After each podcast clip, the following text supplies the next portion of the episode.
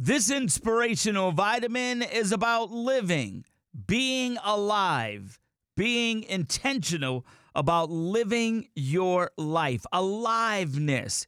You know, it's very interesting that sometimes you'll meet people, you're like, man, they got a lot of energy. Man, they're so enthusiastic. Man, they're so energetic. Man, they're just so full of life. Well, what's the difference between what you're doing? You see, you have to be intentional to do that. You can't get up being in a foul mood. You can't have a bad attitude. You can't get on the elevator at work and not speak to people. You can't walk into the office and don't say anything. You know, right here where I work, there are some people when you walk past and they're like, hmm.